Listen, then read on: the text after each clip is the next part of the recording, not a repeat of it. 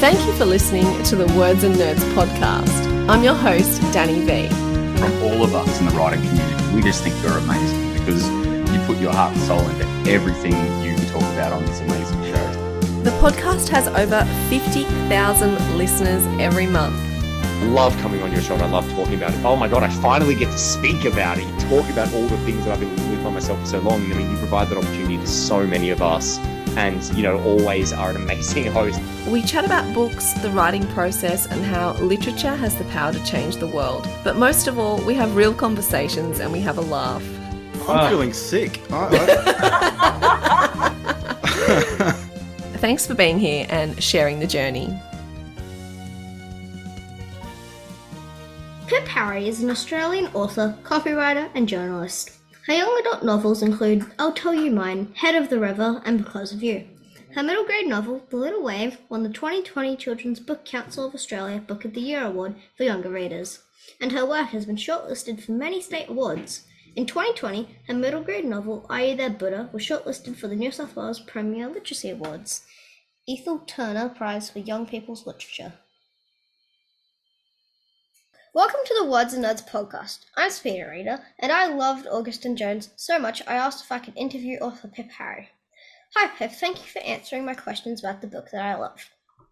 With Jones and her illness, where did you get the idea from, and why did you have to explore this topic?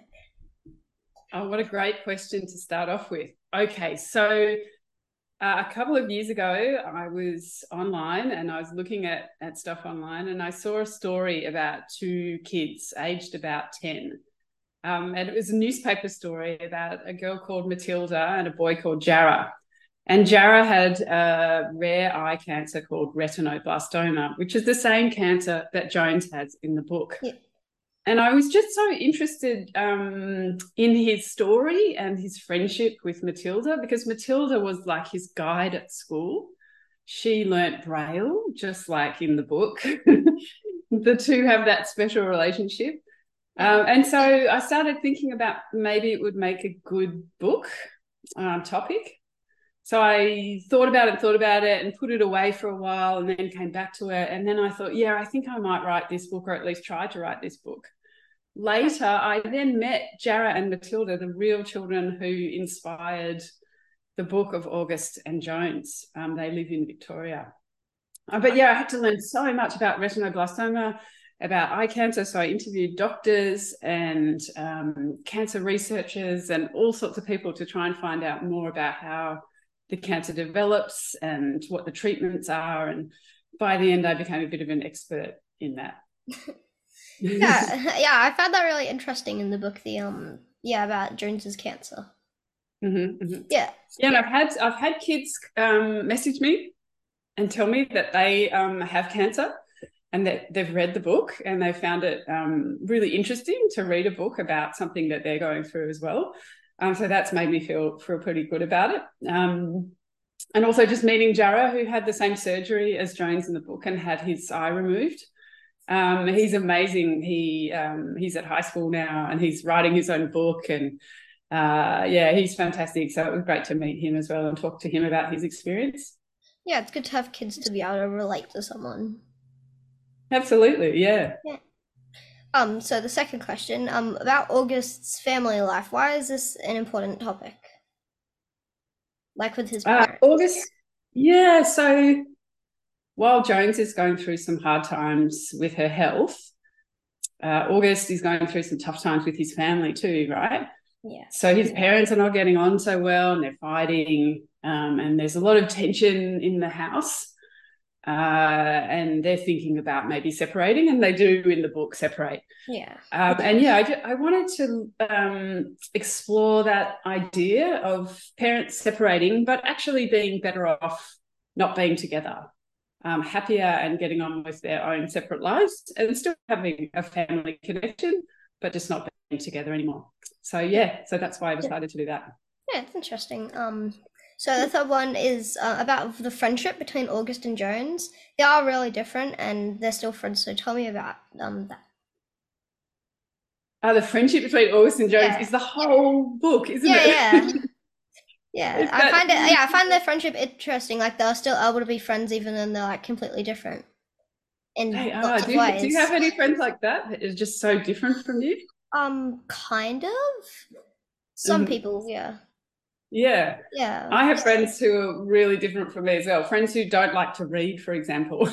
So- and that's one of my favorite things to do. Uh, friends who don't do any Yeah. sport, and I really love to do sport like swimming and cycling and things like that. Yeah. Um, so I just wanted to have that friendship where they maybe don't have much in common, like you know, on the surface, but they're such a good support to each other, and they have so much fun together with that bucket list that they make. yeah, they do. Yeah, Yeah, yeah. And some of the things are like hard for August or hard for Jones, but together they manage to to do those things, you know, run over the Harbour Bridge together yeah, and, and climb Mount Cosi and just do a whole lot of things that sort of challenge them and excite them and um, make their world more, you know, more colourful.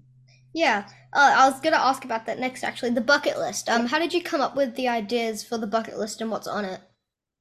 Oh, that was cool. I was thinking about what I would want to do, um, particularly what I would want to do if I perhaps was going to lose my sight.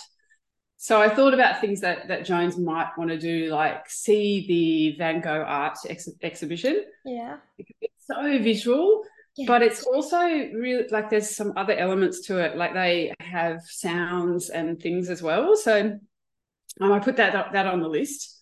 And then I thought about what animal they might want to see together. And I did that for a reason because Jara and Matilda, the real August and Jones, yeah, actually, Jarrah wanted to see a penguin. He couldn't decide between seeing a sloth or a penguin um, before he had his eye operation. So I thought it would be really cool if the, the kids in the book also set out to see um, a rare animal. So they ended up seeing, seeing the rare monkey yeah, yeah, at, yeah, Yeah. the zoo. Yeah, at the zoo, right? Yeah. Um, so just put that on the list. What else did I put on the list? Hmm. Uh, and climbing Mount Kosciuszko is something that I did when I was 10 years old. Mhm. So my dad and my uncle and my sister and me and my cousin, I think, we went on a trip to Mount Kosciuszko and climbed it in a day.